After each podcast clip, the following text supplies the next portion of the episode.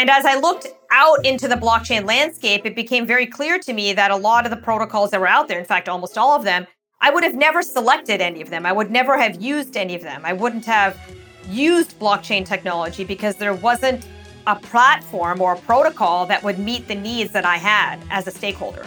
And so we went ahead and built that protocol. That's what Casper is. You know, Casper Labs built a product that we as SaaS or Web 2 engineers would actually use in a Web 2 product, in a technology solution, in a company.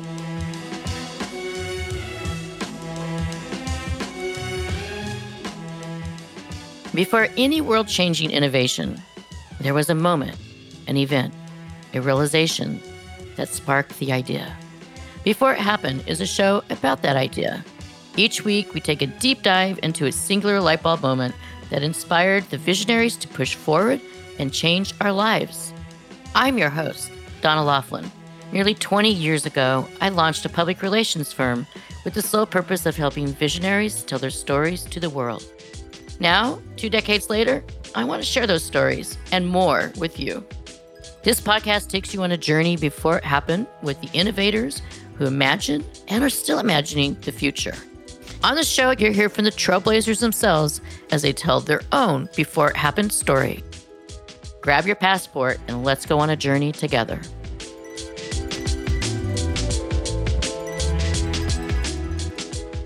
Anyone who follows the tech world closely knows that it's an industry of buzzwords. It seems like every couple of months there's a new word or acronym that creeps up on us almost overnight. One day it doesn't exist, the next day it's all anyone is talking about. Usually these buzzwords come and go, but sometimes they stick. And when that happens, it's usually because they represent some kind of groundbreaking, world changing technology. 10 years ago, it was the cloud. Then it was AI and machine learning. One of the biggest buzzwords of the last couple of years has been blockchain. Like most buzzwords, blockchain started as something only a handful of innovators understood. But in 2021, it has reached a critical mass and is considered one of the pillars of what experts call Web 3.0. So, what is blockchain technology? A simple way to describe it would be that it's a way of recording data that is nearly impossible to hack or manipulate. It's a system designed to ensure trust and information. But I'm going to let my guest today do the heavy lifting and explain it better than I ever could.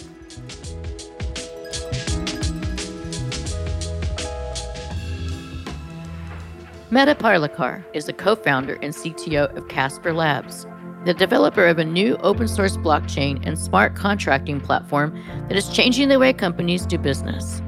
Medha was one of those people, just like me, who went from never hearing about blockchain to being unable to escape it. And now she's on the leading edge of the entire movement. Medha was born in Western India, but immigrated to North America with her family when she was four years old. Her parents were both structural engineers, and her father found work in Canada, eventually settling down in Windsor, Ontario. It was really interesting growing up in a small Canadian town in the early 70s and 80s.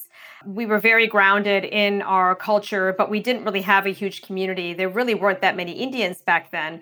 When you look back, I was more of an anomaly than the norm in terms of my social construct, if you would. So my parents were very connected to the Indian community, mostly in the Detroit area. And that's really where I found my grounding and where I found my place of belonging because I really didn't feel like I belonged in my school setting, if you would, because, you know, the color of my skin kind of made me a bit of an outlier, an outsider. So very, very traditional upbringing and very grounded in the culture, the festivities, and the food. My mom was an excellent cook. And we really primarily ate Indian food. Didn't even know how to use chopsticks when I met my husband, and I was, you know, 22 at the time. So, very traditional upbringing indeed.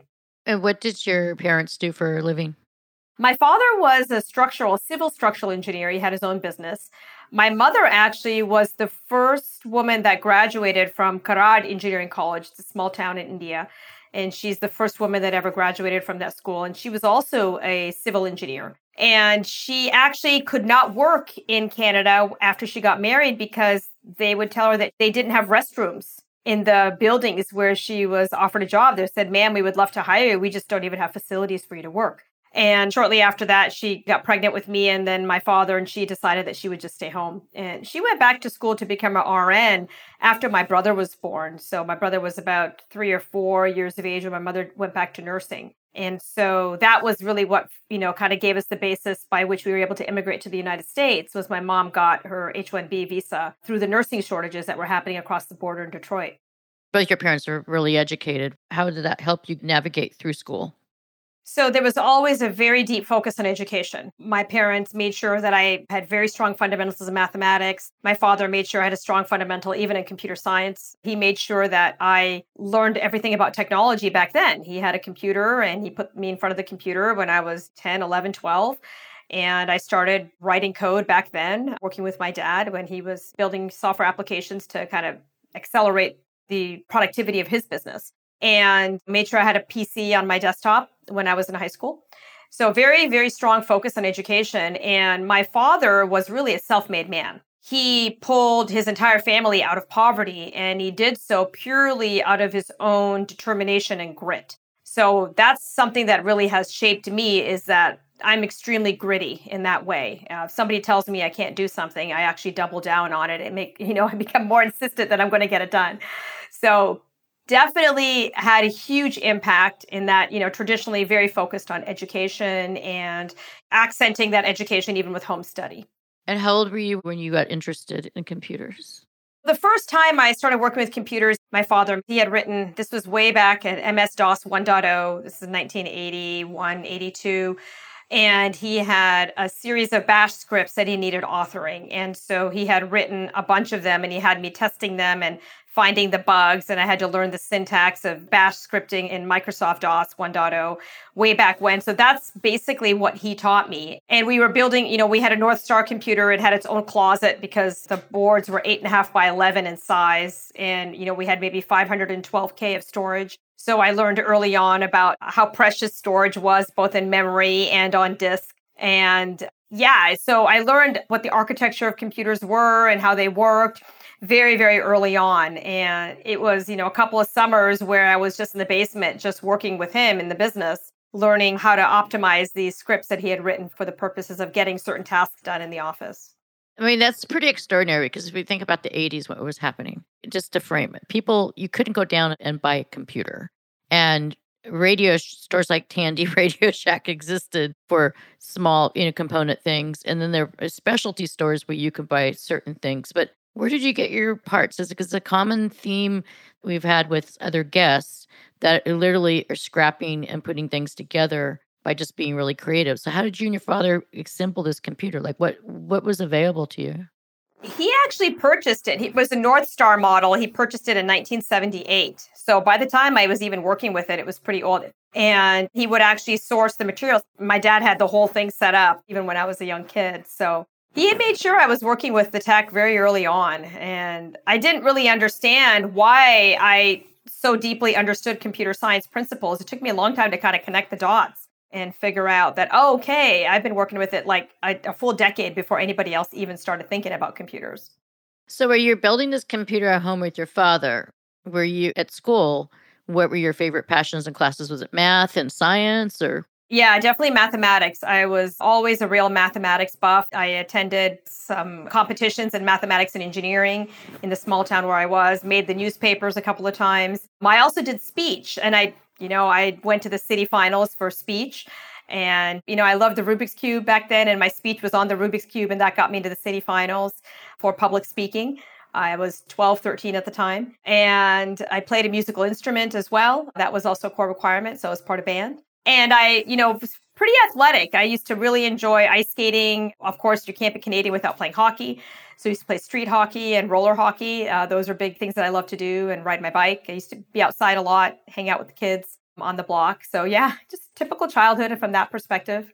Let's go back to the Rubik's Cube because still to this day, it's one of those things that if you can still find them in the cool section of the toys where they have, you know, the eight balls and the etch a sketch and those types of things, right?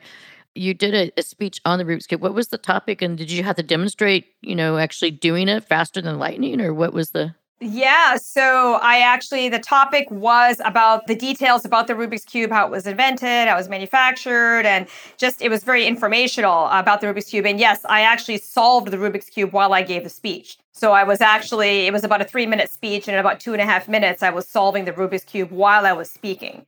So I was doing both of those things at the same time.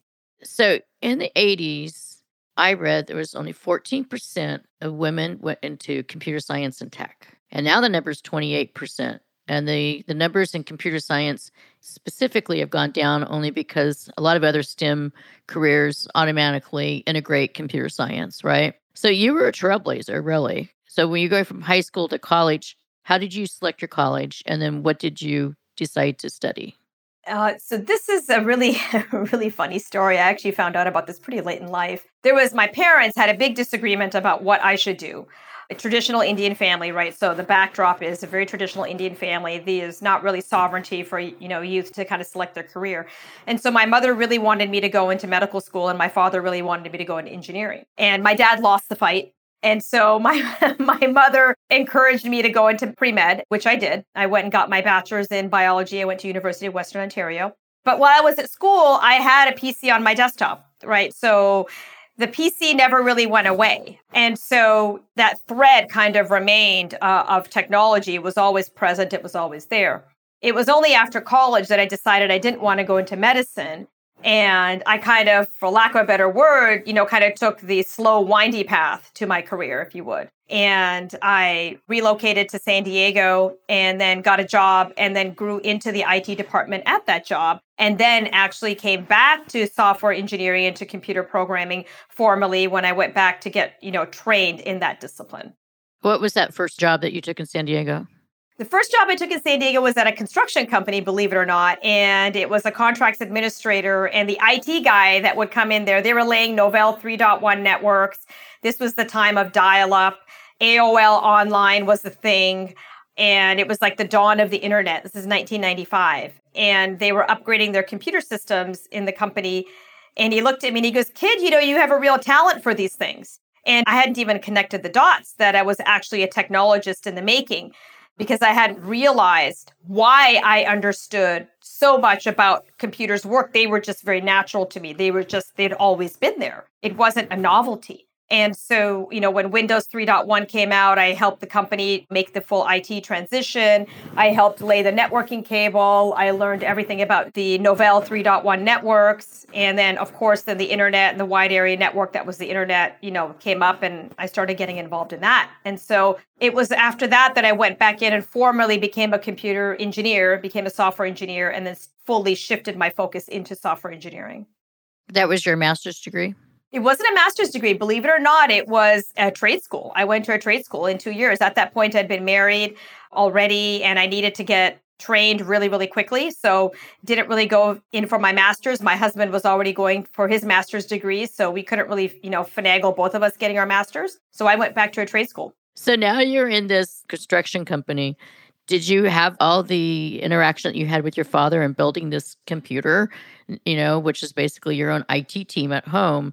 Did you pull from that into this new role, this professional role now? I definitely did. Like I excelled, you know, when I learned about software engineering and, and programming, I definitely excelled at school, right? So always been a great student. Uh, I excelled. That was not an issue at all. Had strong fundamentals. And then after, like I worked at the construction company while I was going to school, but then halfway through, actually, I pivoted and to went to work for a software company. So I went to work for a software company as a customer support representative and it was a company Jostens Learning.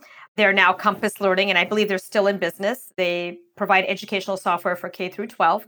And I went to go start in support, and then I pivoted upon graduation. I went to go work in their engineering department, and so I started actually doing maintenance work on their code base. And I did that work for about a year, year and a half. I did a bunch of integration engineering work, and then I pivoted into quality control and quality assurance because I didn't love code construction. I didn't really love the process of writing code.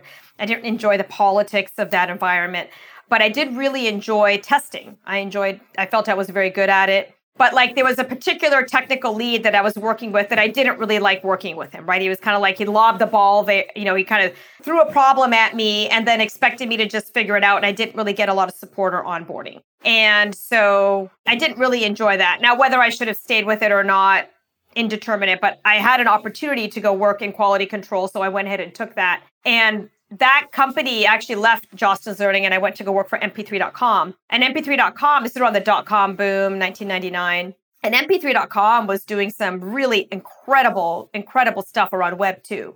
They had Web 2 technology way, way before Web 2 was even a thing. They had cloud technology before cloud was even a thing. And so you know, working for them, I quickly became a leader in their quality assurance department. I, you know, had a team of 30 people. My leadership skills are rapidly recognized there. It was just a really fantastic transition for me. And I still had the opportunity to be very technical, but I was able to contribute in a way where I could create the kind of environment where I really wanted to work. Yeah, MP3. I mean, that was a hot company. That was when the whole World Wide Web was just coming into shape, and we were still figuring out that whole frontier. There was another frontier I wanted to talk to Medha about, but it was more of a personal one. In her 30s, Medha began studying martial arts and eventually became a black belt. Today, she says, it's become an essential tool for her in managing both her life and her career.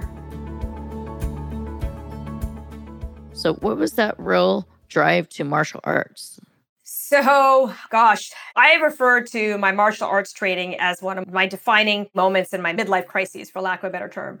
I started martial arts when I was 37, and it was around the age of 33, 34 that I enrolled my daughter in martial arts at the age of four. She was five. I'm sorry, my daughter was five. And I enrolled her in martial arts because I wanted to make sure she had a really strong core of confidence and she could always defend and take care of herself. And I knew I wanted her in a sport. And so she joined the dojo in 2001. And after that, our family went through an extremely difficult period because my second daughter became very ill in 2003. And between 2003 and 2006, I spent a lot of time caring for my children and, you know, rehabilitating my daughter. I also gave birth to my son. And it was during that time that I felt like I lost myself. I stopped taking care of myself or stopped doing things for myself because my focus was really around on everybody else in my life. And deciding to go back and get my black belt was really more about this is something that I've always wanted to do. I always wanted to, I felt like I had a jack of a lot of trades, but I hadn't really mastered anything for myself or given myself that gift of time and something that was really not for anybody else but me. This was only about me. And yeah, at the age of 37, I stepped on the mat and I decided that by the time I became 40 that I would get my black belt in that style of karate. And so I didn't hit it by my 40th birthday, but it was before my 41st birthday that I did, you know, complete the examination for my black belt. And it was one of those things where I just really, you know, I dedicated myself to that and I did it for me. What did you discover about yourself and how did you apply the learning and the teachings of karate? How do you apply that discipline into your career now and your daily life? So, what it taught me was to always be in a state of change.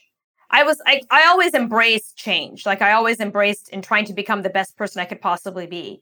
But it taught me how to be focused and grounded and to be in the present moment. Because if you're thinking about anything else when you're sparring somebody, you're going to get sucker punched. So there really isn't any room for distractions. It really focused on the, you know, got me focused on the present moment. And it taught me how to compartmentalize, right? So even if I brought in all kinds of troubles, you know, at the end of the day onto the mat, I left everything on the mat. And when I left, I was clean and clear. And it really helped me get clarity kind of break out of my shell and really find my own power and achieve something that really was 100% mine, right? Like this was something that nobody could do for me. And I think that's incredibly transformational and empowering for a woman, particularly if you're, you know, working in a technology space being able to have your own power and feel grounded in that, I think was one of the really big, big uh, barriers to success that I had struggled with. You know, my childhood was a traditional Indian household, and women traditionally are not very empowered in those environments. And furthermore, you know, children of Indian parents are also not empowered, right? Our culture very much is like you don't ask, you do what you're told. And that just really doesn't work when you're working in a, you know, a, a technology company as a female leader. So as you're going through your career, it sounds like you were pulling a lot of secret skills and things that you had in your foundation growing up as a child. And then that continued as your career has evolved and into the karate tribe as well, which is pretty powerful. And so, about this time, you decided to take a break from your career? So, I actually took about a five year hiatus from 2001 to 2006. Very rare for women to be able to take five years off and then bounce back, right? It's just really hard, but that's very impressive. So, let's talk about blockchain. What was the first time that you heard the term blockchain? First time I heard about blockchain was mid 2017 a friend of mine was working with an open source blockchain project and approached me to manage that team because that was something that I was very good at is driving teams to ship, building teams, managing product.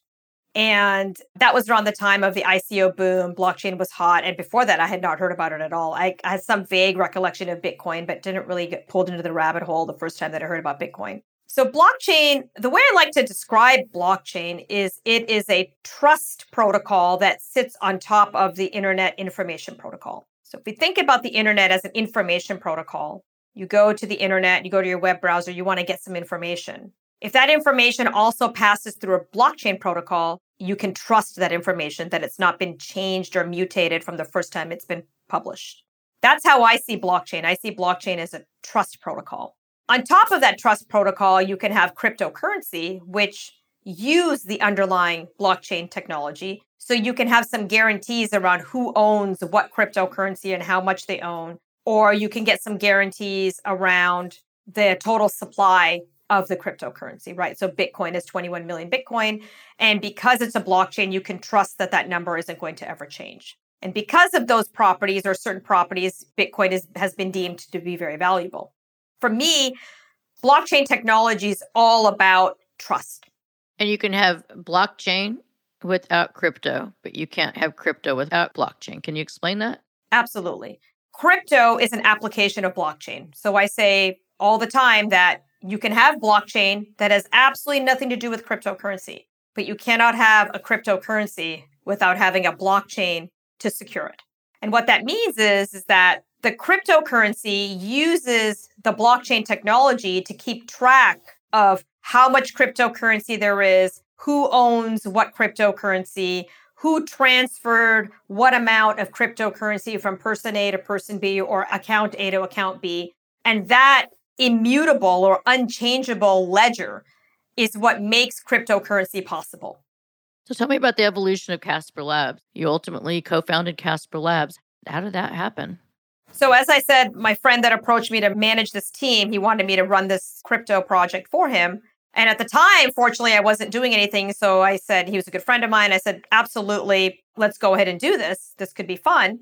And that project, you know, in that project, I was functioning as the role of program manager, right? So I really wasn't, I wasn't a co-founder in that project. I wasn't the CTO, I was a program manager. But still, I was the, you know, one of the faces of the project you know the developers i was managing the developers i was kind of leading and defining the releases and so it was a very visible position. That project unfortunately you know had a series of financial and administrative problems such that funding of the project became untenable. And so when that happened there was a consortium of investors that had invested in that project that had you know lost their investment but still believed in what the project was trying to do and so they approached me to co found Casper Labs so that they could recollateralize the project and actually deliver on the concept, right? On the idea of, you know, building Ethereum 3.0 or building a scaling solution that would eventually, you know, be a layer one protocol with a specific set of technology principles. And they wanted me to lead that vision and build that team and, and kind of be the technology, you know, visionary for that product. And and that's when Casper Labs was formed. And what did you want to achieve with Casper Labs that you didn't see in the market? So for me, I wanted to build technology that I would use, right? So I dug into my own experience as a decision maker or product manager, program manager, or engineering director. And when I'm selecting a tool, right, to integrate into my product. Because for many years, I was responsible for building and testing real applications that customers were going to use. And every time I had to select a technology or a platform or product or service provider, in the back of my mind, I had certain core things that I know it needed to do. And as I looked out into the blockchain landscape, it became very clear to me that a lot of the protocols that were out there, in fact, almost all of them, I would have never selected any of them. I would never have used any of them. I wouldn't have used blockchain technology because there wasn't a platform or a protocol that would meet the needs that I had as a stakeholder. And so we went ahead and built that protocol. That's what Casper is. You know, Casper Labs built a product that we as SaaS or Web 2 engineers would actually use in a Web 2 product, in a technology solution, in a company. So let's take a, an application. There's many applications I've seen, and we can pick one from stock certificates to human resources to like all these paper trail things that have happened. Can you pick one and kind of walk us through what that looks like compared in that trust cycle versus the traditional way? Absolutely. The one I think that's the most compelling and powerful that I like to talk about is clinical trial data in pharmaceuticals, right? So, when you bring a drug to market and you are collecting all of your clinical trial data, something that a lot of people may not be aware of is the clinical trial data has to go through two layers of audit to ensure its authenticity and accuracy. And the time required for these audits is literally double of the time for the collection of the base data. So imagine if you wrote all of this clinical trial data directly to an immutable ledger, right? So you have guarantees that that history couldn't be revised or rewritten because of the blockchain infrastructure. You could theoretically, not even theoretically, practically clear your audits of your data in a fraction of the time right? Which means you can bring drugs to market that much faster, right? In a third of the time, arguably, because, you know, if you have one year of collection, you've got two years of auditing for the clinical data alone. And that's really, really important if you think about it. One, it's massive efficiency for pharmaceutical companies wanting to bring a drug to market. Two, that you can bring transparency and a greater layer of trust, right, around the clinical trial data itself. So there's no way to, you know, mutate that data once it's been written to the blockchain. You can't change it. So you can't hide any disparaging results and all of that data can be made anonymously public to the consumers. And that goes a really long way in building trust that could have a massive, massive implication to society around, you know, how the study was conducted, what any of the side effects were, what each of the participants experienced. And you don't have to audit it, right? Because it's tamper proof. And I think that blockchain is very well suited to really help transition us into a new era of trust, right? Of transparency and trust. I read about public versus private protocols. Can you break that down? Like, if you don't use blockchain, if you don't apply it going into 2022, what's the high risk of not doing? I mean, should I use public? Should I use private? What does the business need to do? So, there are different deployments you can use with blockchain, right? So, private blockchain is a blockchain that is completely controlled by a single entity, right? So, a blockchain is just a collection of servers right? If you think of a client server architecture or you think of you know a, a, somebody running a system inside a data center that's a server. You have five or six servers and they all communicate via blockchain technology and they generate a ledger right? The casper protocol is one such blockchain technology. If you control all of the servers you theoretically you control the blockchain what we call a centralized single entity controlled blockchain you can still get an immutable ledger, but the level of trust is significantly lower because programmatically, because you control all of the servers in the system, theoretically, you could absolutely control the blockchain itself, right? So you could programmatically rewrite entries into that ledger if you wanted to do so. Now, a public protocol is one where the individual servers are controlled by different people right? That's what you see with Bitcoin and Ethereum. And in the public Casper protocol, you see the exact same thing. There's 100 participants in the public network today. They all run the same version of the Casper protocol. But because they don't know who each other are, they don't trust each other. So there isn't anybody that's controlling the output of the ledger besides the software itself. And so this is where public blockchain comes to the table with a very high degree of trust. The software is what generates the ledger, not the individuals running the software. And that is really the big differentiator between your bank account statement at your bank versus an account statement on Bitcoin, Ethereum, or Casper, right? Those protocols, the software generates the statement based on the transactions that you send. Whereas in the former, the bank is generating the statement based on the transactions you send, and you have no choice but to trust what the bank says. Yeah. And I think about my own personal experiences have been, you know, scammed and phished and have money removed from my bank account. So I need to have to contact the bank directly because they didn't even catch it in error, right? So blockchain can help eliminate when you say the trust. Do you find that more and more banks will be migrating to using blockchain as a means to protect their IP and protect their customer assets as well? I certainly hope so. You know, almost every bank and financial institution I gander is exploring blockchain technology for a myriad of reasons. The not the least of which is to uplift their systems, right? If eh, you know anything about financial infrastructure today, it is very, very old and archaic. Some of the financial infrastructure still operates on COBOL and uh, the old IBM mainframes, the very old, the green screen mainframes, right, are what are powering a lot of these financial systems today, which is actually super scary if you think about it, because they've not done any kind of upgrade. So they are way, way, way overdue for uh, an infrastructure overhaul. And I'm quite certain that they are definitely looking at blockchain as a means to streamline operations, clear audits faster, reduce operational overhead, as well as providing new and exciting instruments and products for their customers. So, what would uh, your wisdom be for any, say, Fortune, you know, 1,000 company that hasn't migrated to blockchain yet? So, number one, I would say it's not a scary technology. It's totally obtainable. It can be absolutely safe for your company to use. You don't have to go all in at once you can start small, get comfortable with the technology, and work through it slowly.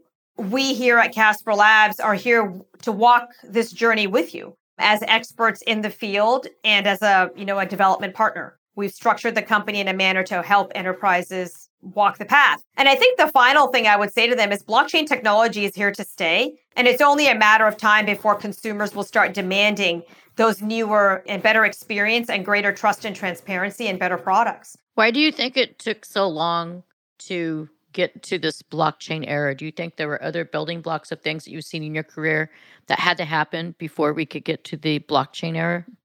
I do. I absolutely. And I think even with the blockchain era that we're in today, I think we're still very, very early on. In my experience at mp3.com, we saw the digital music revolution. We absolutely had a vision for iTunes. We absolutely had a vision for the streaming of music content over Bluetooth and Wi Fi. The silicon wasn't ready for us, right? The bandwidth was not there. And I believe that, you know, blockchain today is still very, very early stages. I believe we're going to see massive improvements in silicon technology and bandwidth technology and greater accessibility of optic networks and optical fiber that's going to make blockchain much, much more scalable and much, much more accessible in our day to day operations so that we can have greater trust and decentralization in our everything that we interact with in our life. And is that at a global level? I do think it's at a global level. I don't believe we'll see one blockchain that's going to rule them all. I think we will see the emergence of an ecosystem of purpose built blockchains, blockchains that specialize in a specific type of service or problem that they're solving. And I think we'll see many, many of them. I do believe that we need to have like public cryptocurrencies as an alternative to government run cryptocurrencies. I think we'll see a lot of you know, sovereign coins emerge in the marketplace. It's a very natural thing. I think a lot of governments are exploring this technology already, and it's only a matter of time before it's, you know, ubiquitous and widely available. So I'm seeing more and more crypto accepted here signs.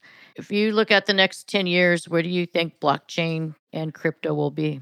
I definitely see it becoming a lot more ubiquitous in terms of the benefits that blockchain brings, right? So I think that wallet technology is going to be pivotal. I think wallet technology is going to be the killer app for blockchain, just as the browser was the killer app for the internet. I see some really fantastic wallet technologies that emerging that make the management of public private key infrastructure very easy for the end user. I think that's going to be super, super important, right? So I, I'm excited about some of the wallet technologies that are emerging. And I see blockchain technology being a lot more ubiquitous in the future. Absolutely. I see self sovereign identity where I don't have all of my personal identifiable information you know, spread across all of these providers, be it the DMV and, you know, my person that owns my mortgage or my banks. I see all of that personally identifiable information being held by myself, right? I control it and I grant access to those agencies as and when they need it only. Yeah, no longer do you need to have a safe deposit box. In a lot of ways, it is a bit of a safe deposit box, right? The blockchain with the trust is like you know exactly where it is and the progression of all the interaction. Yeah, cryptographically secured. That's right. Do you, do you feel that everybody needs a uh, black belt in blockchain to know what to do next? My goal would be is that it is not required, right? Uh, my goal is that the user experiences that will emerge and the tooling that will emerge will make it very easy for the consumer to interact with blockchain. I'm hearing more and reading more about music artists as well as fine artists fashion designers using blockchain as well. Is that something you think that will be more commonplace? I absolutely think so. Particularly if you think about, like, I'm familiar with the music royalty problem. The music royalty problem is a thorny, thorny issue, right? So I think it's only a matter of time before we start seeing all the digital content creators, both for movies, TV shows, and music, to use blockchain technology simply because the division of royalties is such a mess, right? Like every single name that scrolls on the credits gets something and they all have unique contracts. And, you know, they receive a check and they have no idea if that check is accurate. They have no visibility, no transparency. They don't get any auditing or any reporting on the amount of revenue that that piece of content generated or if it's an amalgamation of multiple pieces of content. So it's absolutely coming. And I think that, you know, they are going to start demanding it as content creators. And I think the younger generation is absolutely, they're already dialed into it's something that their parents aren't using. It's like TikTok, it's like Snapchat, right? I think crypto is being embraced and adopted at a really rapid rate by millennials and younger, right? But for businesses to adopt blockchain to me is just given a competitive advantage to be able to operational efficiency, as you said, the trust component, but also for company evaluations, I would think that businesses could have a higher evaluation if they factor in blockchain. Definitely. Yeah. So if you want to start connecting with that millennial audience, right, you need to start exploring blockchain technology so you don't lose sight of what your customer wants, right? And there's going to be new and innovative products that will come to market you'll get to a place where if you're going to do KYC on a millennial, they're not going to want to share their personal identifiable information, right? They're going to see that as like, oh my gosh, this is like so archaic and stupid. Why am I doing it this way, right? You're going to see them using more wallet technology on their phones, right? Like millennials use Venmo a lot, right? It's not like they're using checks or even cash, right? Almost all of their transactions between each other, they're using Venmo. And there's going to be more and more applications from new startups that will seek to provide brand new features and functionality that the incumbents will simply have to adopt to, right? So, like I said, blockchain technology is here to stay. It's not a question of if, it's a matter of when. And the space is very unique in that there is a lot of venture capital that is flowing in now but really, a lot of these early projects are purely funded just from the community, right? Through the entire ICO boom. And even though there's a lot of jurisdictions where ICOs were banned, there's still a significant number of countries that are being very opportunistic and providing havens for blockchain technology. And there's legitimate projects that are popping up, right? That will become disruptors in this space. Now that you've been in blockchain and you're in the thick of it, right? Do you think this is like everything that you've done up to this point prepared you to be in this role as CTO? Absolutely. I feel like, you know, the culmination of all of my years of experience, both personal and professional, has really led me to this point. to be the CTO of Casper Labs and to work with companies on their use case because I have such a myriad of experience. Like even my very first job working in a construction company that I understand the preliminary lien notice process and the construction contracting process. Like I understand that process. I understand web analytics. I understand content delivery systems. I understand financial and fintech and compliance. And all of these companies that I've worked in, I worked in about a dozen companies through my career. I can sit in the offices of a CIO and I can have a very crisp conversation with them in how blockchain can integrate into their existing application stack and create new and exciting products and value propositions for them. And I'm super excited about blockchain technology and I think it's just got such potential for society as a whole.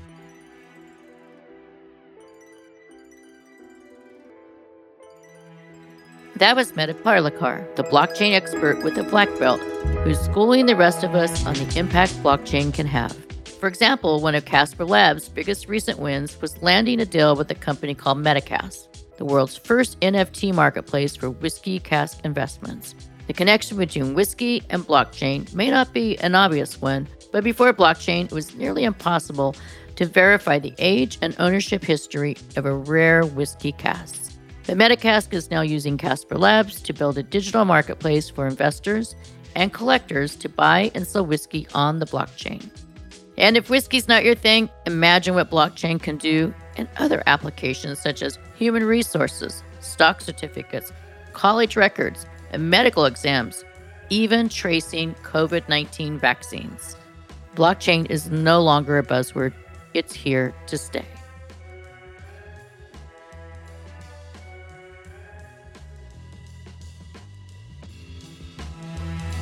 Before It Happened is produced by me, Donna Loughlin, along with Studio Pod Media. The executive producer is Katie Sunku Wood, and all episodes are written and developed by Jack Buer, with additional editing and music provided by Noda Lab.